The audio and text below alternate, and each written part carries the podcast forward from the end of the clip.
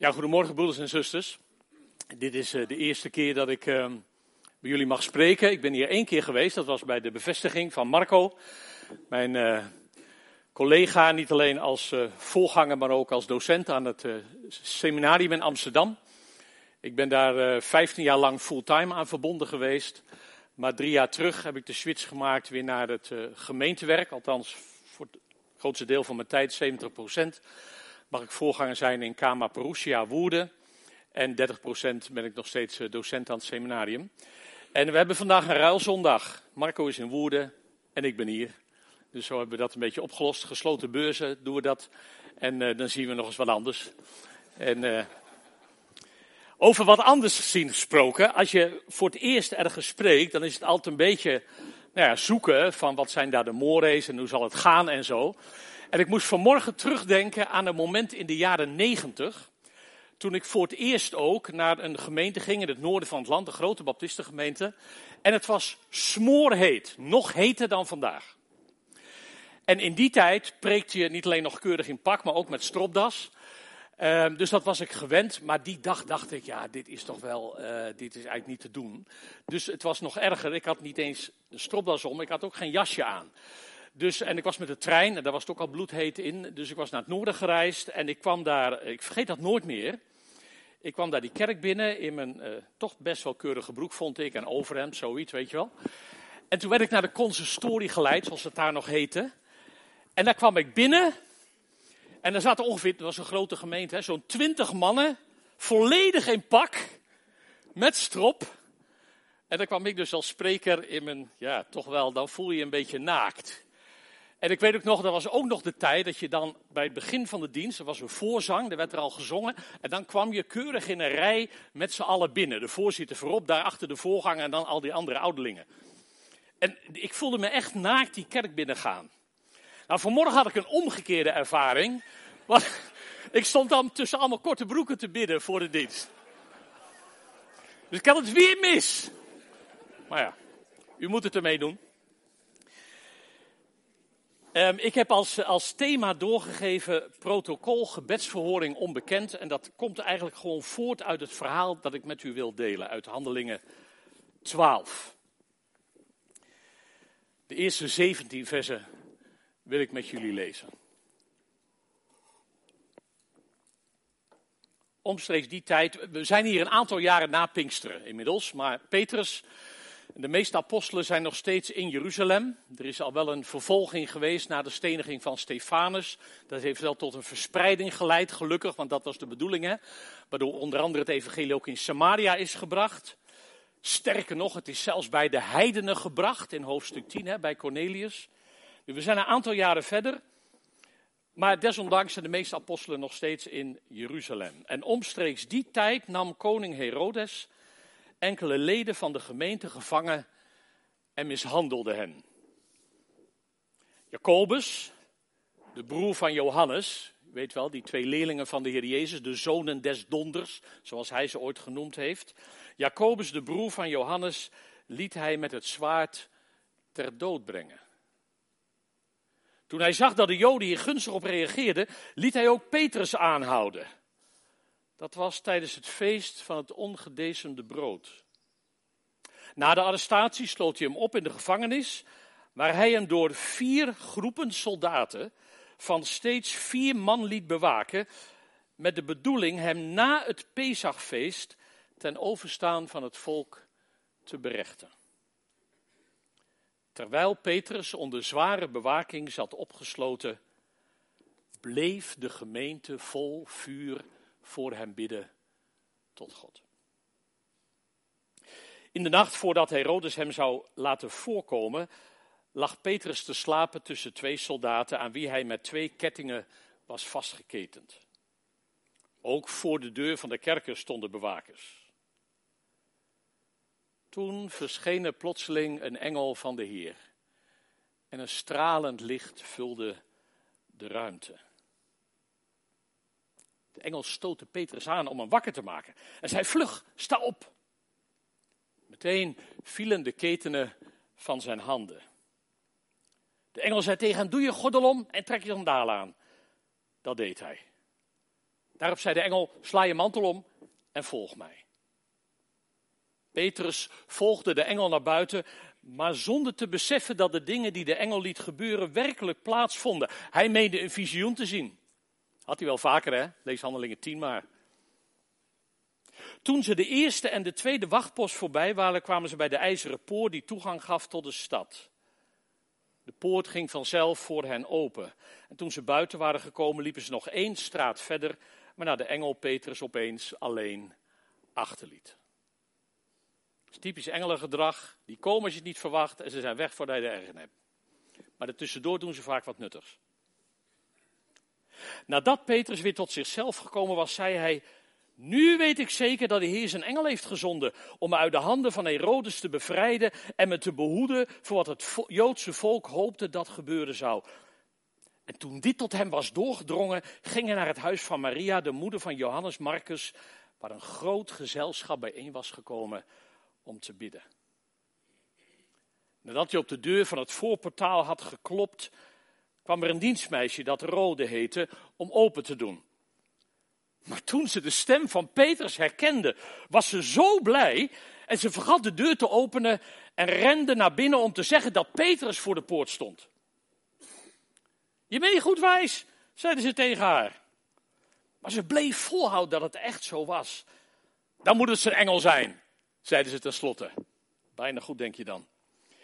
Intussen stond Petrus nog steeds aan de poort te kloppen. Toen ze dan toch opendeden, zagen ze tot hun grote verbazing dat hij uit was. Hij gebaarde dat ze moesten zwijgen en legde uit hoe de Heer hem uit de gevangenis had bevrijd. Daarna zei hij, stel Jacobus en de anderen hiervan op de hoogte. Dat is een andere Jacobus, hè, want u denkt, wist hij dat niet? Ja, je hebt ook nog Jacobus de oudste, daar heeft hij het hier over. Toen vertrok hij naar elders.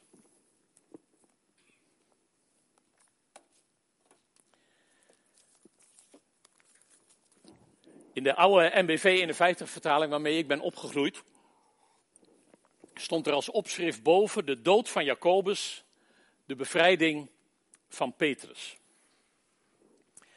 En ik moet je eerlijk zeggen, ik heb ze beide altijd lastig gevonden.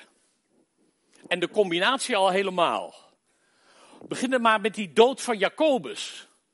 Dat is toch wat? Herodes arresteert hem en in no time is hij onthoofd. En de Heer doet er niks tegen. Maar die bevrijding van Petrus, zou je kunnen zeggen, is het andere uiterste. Dan wordt Petrus gevangen genomen en dan stuurt God een engel. En dwars tegen alles in bevrijdt hij hem en komt hij terug in de gemeente. Dus de ene dag laat de Heer het toe dat een apostel wordt onthoofd en de andere dag stuurt hij een engel om hem te bevrijden. Dezelfde God, dezelfde soort dienstknechten, dezelfde soort situatie. Ze hebben ongetwijfeld ook voor Jacobus gebeden. Je zou in theorie nog kunnen zeggen dat waren ze vergeten. Dus vandaar dat ze nu bij Petrus zo overdreven doen. Maar ik denk toch eerlijk gezegd dat het daar niet aan lag. En vandaar de titel van mijn verhaal, Protocol Gebedsverhoring Onbekend. Hoe zit het nou?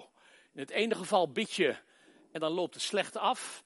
In het andere geval bid je en dan loopt het spectaculair goed af.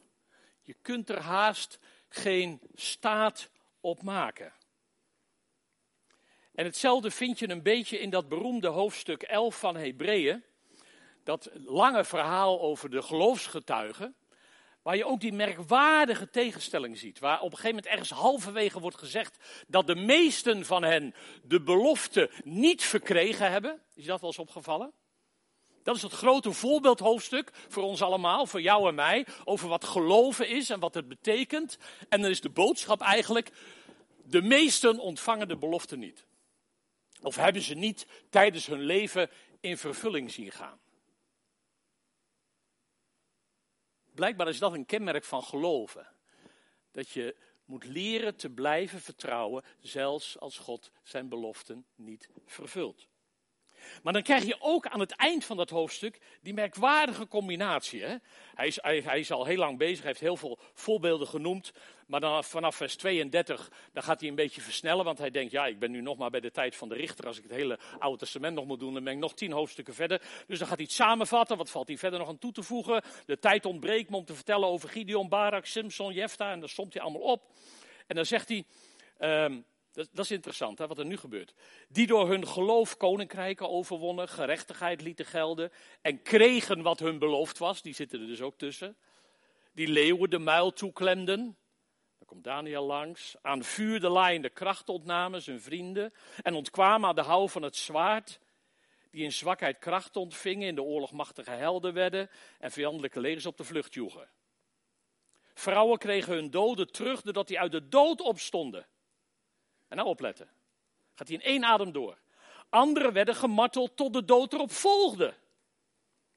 En wilden van geen vrijlating weten. Weer anderen kregen te maken met bespotting, geesteling, zelfs met arrestatie en gevangenschap. Hé, hey, die kennen we. Ze werden gestenigd of doormidden gezaagd. Of ze stierven door een moordend zwaard. Drie versen eerder ontkwamen ze aan het zwaard. En hier sterven ze door het zwaard. En ze horen in diezelfde rij van geloofsgetuigen, van voorbeelden, van mensen die het in hun leven verwachten van de Heere God. En ook boven Hebreeën elf zou je kunnen schrijven, protocol, gebedsverhoring, onbekend.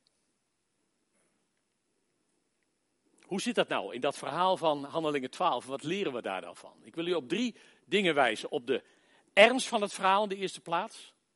Op de humor, die er ook heel duidelijk in zit. En op de hoop die het verhaal ons geeft, ook vandaag.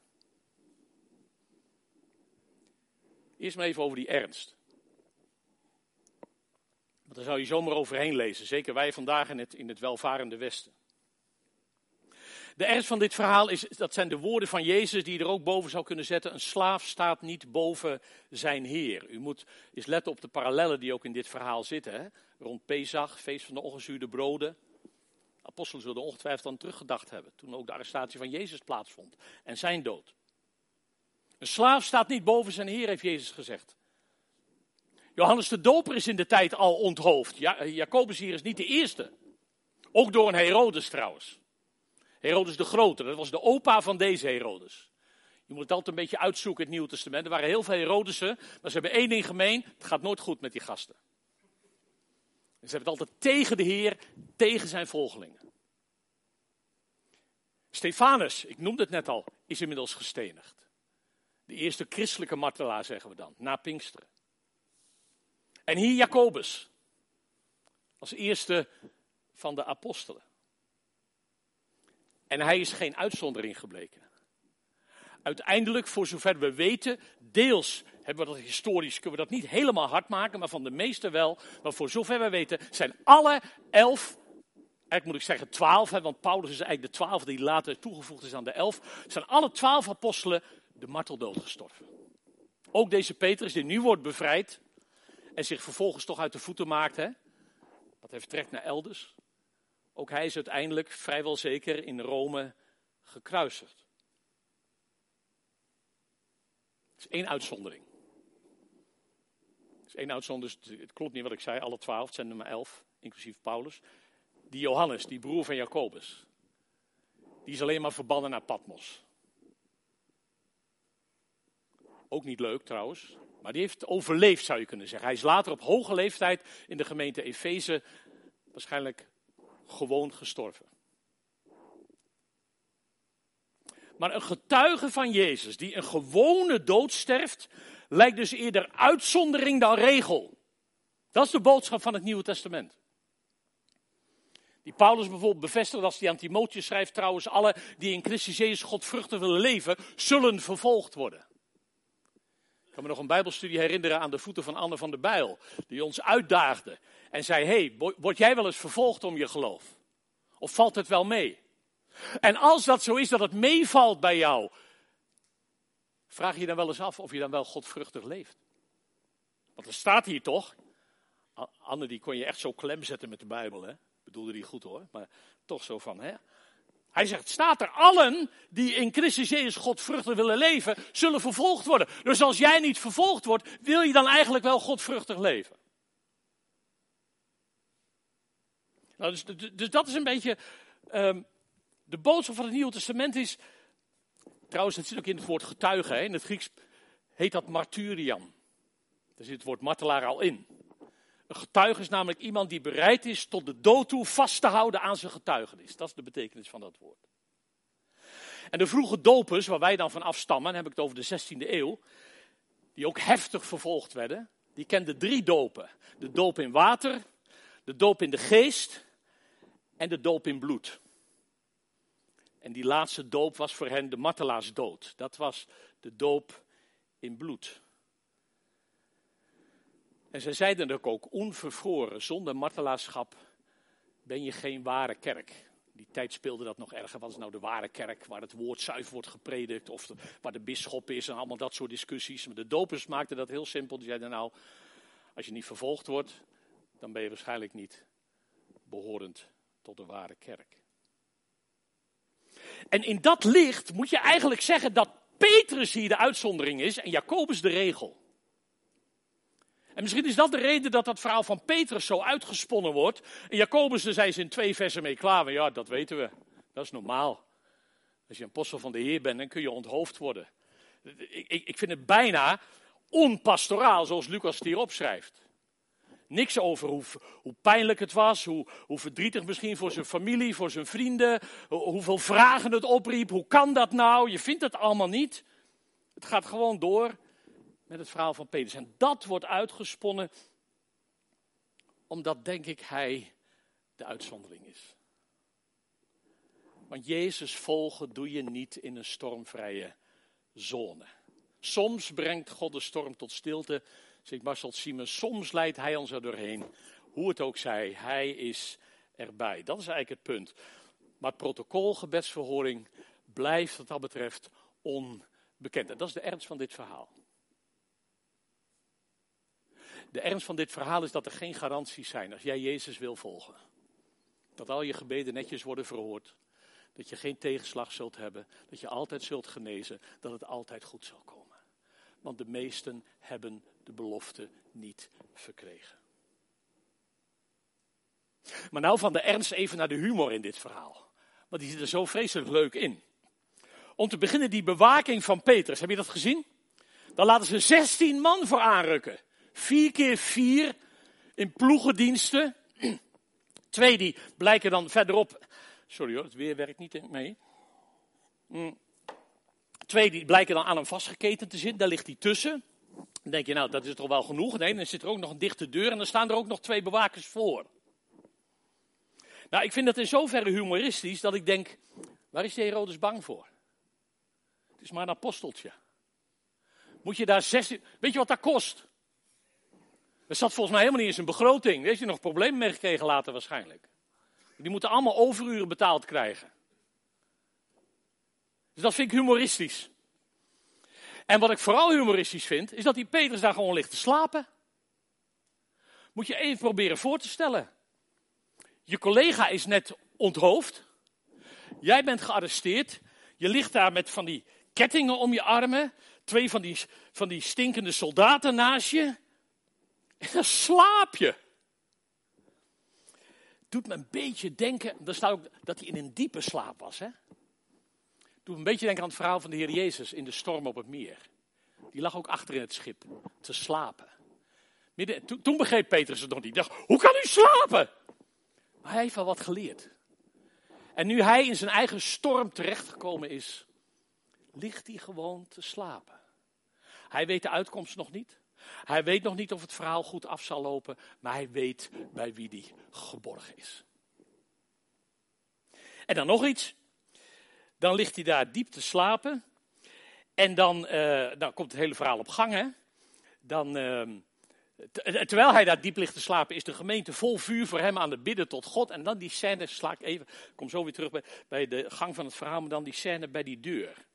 Dan staat hij daar te kloppen en Rode, die, die hoort hem dan, die herkent wel zijn stem. En die is zo enthousiast dat ze naar binnen rent. En dan moet je je even voorstellen, dan liggen daar dus allemaal mensen, geknield waarschijnlijk. Dat deden ze in die tijd. In de Bijbel bidden ze nooit zittend. Of ze staan, zoals wij vanmorgen keurig deden, of ze knielen. Nou, ik stel me voor dat ze echt zo'n soort bidstond hadden. Heer, wilt u Petrus nabij zijn? Bevrijd hem, Heer. Zie naar uw dienstknecht om. Zoiets, stel ik mij voor. En dan komt Rode binnenrennen en die zegt, je gebed is verhoord, hij staat voor de deur. En ze gebruiken aardig heftige taal, hè? Er staat hier nog netjes vertaald, even kijken hoor, welk vers het is. zestien, je bent niet goed wijs. Klinkt ook niet vriendelijk, maar eigenlijk zeggen ze iets veel lelijkers. Je bent helemaal van het padje, je bent van de pot gerukt, je bent, uh, er is iets misgegaan daarboven. En eigenlijk zijn ze ook geïrriteerd, want hun bidstond wordt verstoord. Ze zijn net zo heerlijk aan het bidden. En dan komt er een binnenrennen. Wat kunnen wij toch ook heerlijk inconsequent zijn? Ben je ook wel eens verbaasd geweest over een gebedsverhoring? Of dat iemand tegen jou vertelde dat een bepaald gebed verhoord was, dat je denkt, nou, dat zal wel toeval zijn geweest.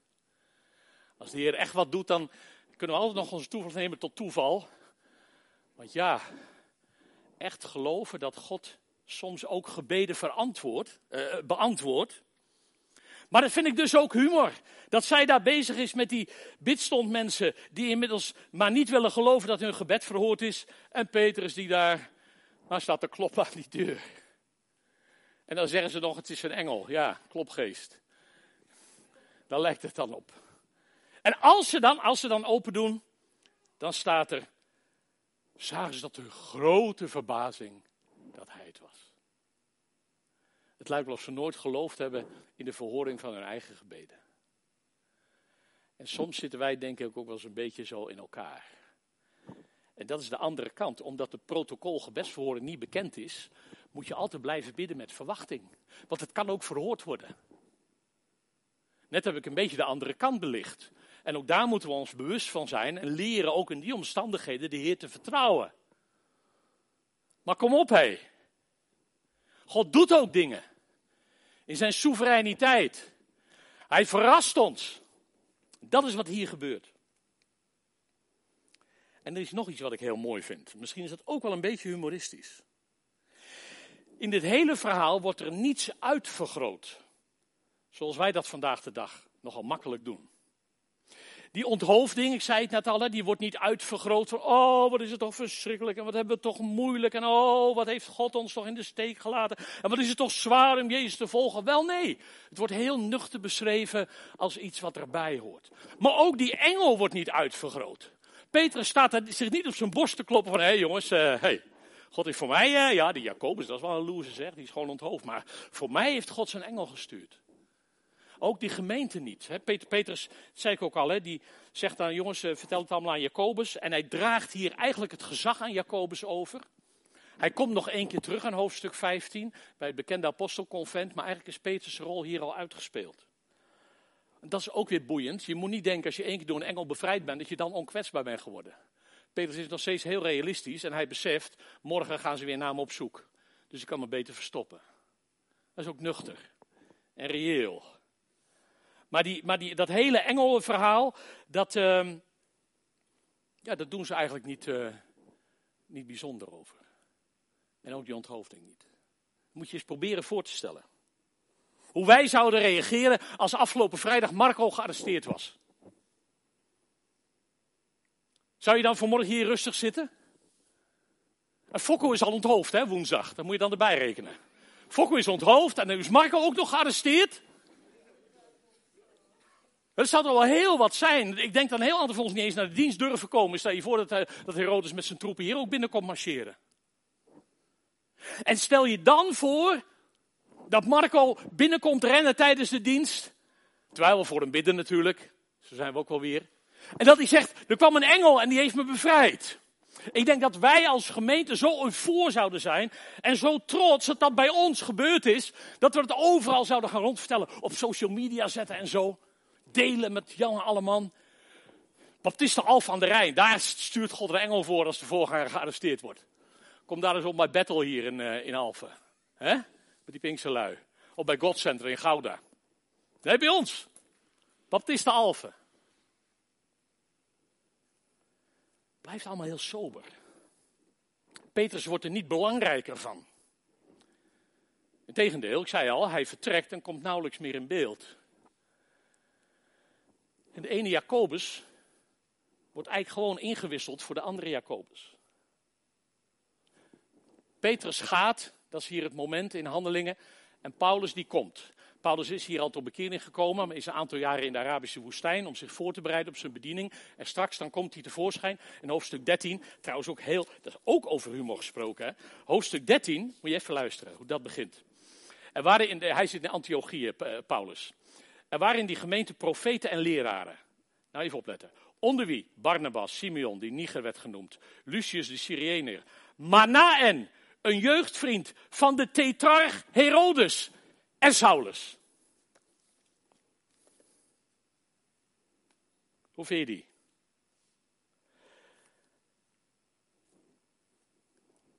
In dit hoofdstuk waar in Herodes greep krijgt op de gemeente. En Petrus inderdaad moet wijken.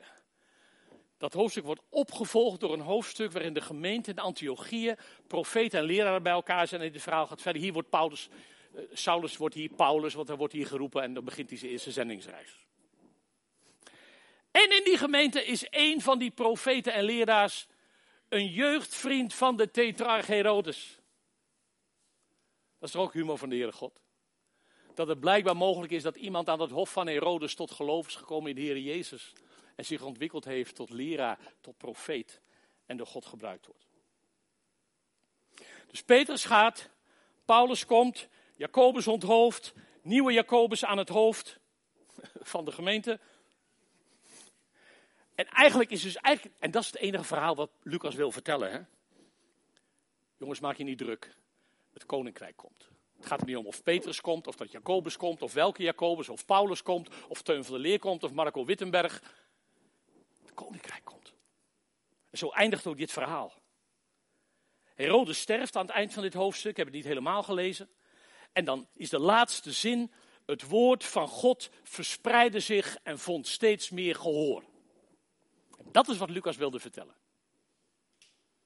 En wat hij vanmorgen wil vertellen, lieve Baptistengemeente Alphen Noord, wat er ook gebeurt, het gaat er uiteindelijk niet om wat er met Marco gebeurt, of met Fokko gebeurt, of met jou, of met mij. Het gaat erom dat het woord van God zich verspreidt en dat het steeds meer gehoor vindt in Alphen aan de Rijn. Desnoods alleen in Noord, maar in elk geval. We hebben geen protocol. We hebben geen garanties, zelfs al ben je apostel. En ook geen privileges. Een slaaf staat niet boven zijn heer. De dood van Jacobus en de bevrijding van Petrus, misschien kun je ze ook symbolisch zien als het kruis en de opstanding. En beide blijven doorwerken in de geschiedenis. Paulus schrijft daar ook over, hè, dat hij zegt, ik wil... Bij, ik wil De, de, de kracht van zijn opstanding kennen en de gemeenschap aan zijn lijden. Het blijft altijd samen opgaan. En uiteindelijk is het enige wat ertoe doet is, aan wie behoren wij toe? Niemand leeft voor zichzelf, schrijft Paulus aan Romeinen. Niemand sterft voor zichzelf, maar als wij leven en sterven, we zijn van de Heer. Dat is waar het om gaat.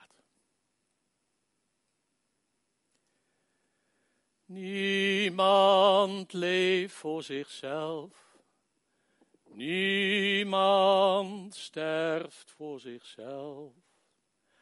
Wij leven en sterven voor God onze Heer. Aan Hem behoren wij toe. Aan Hem behoren wij toe. En daar gaat het om. En zo vieren we avondmaal. En zo blijven we met Hem verbonden. Wat er ook gebeurt. Dus het protocol, ik kan het jullie niet onthullen. Maar ik kan je wel zeggen, blijf bidden. Blijf vertrouwen op deze Heer.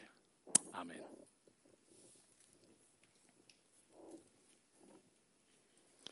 We gaan daar een prachtig lied over zingen. Ja, ik ga het niet voorlezen. De tekst spreekt helemaal voor zichzelf, hè? Oh, jij wil je ding terug. Ja, sorry. En een beetje lager was die, hè? Hoppa, kijk eens. Nou, alsjeblieft. Zullen we dat lied staande zingen als een soort belijdenis? Let wel op de tekst, een spannende tekst ook hoor. Als je denkt, ja, dat kan ik niet uh, meemaken, dan ga je gewoon eerlijk zitten. Hè?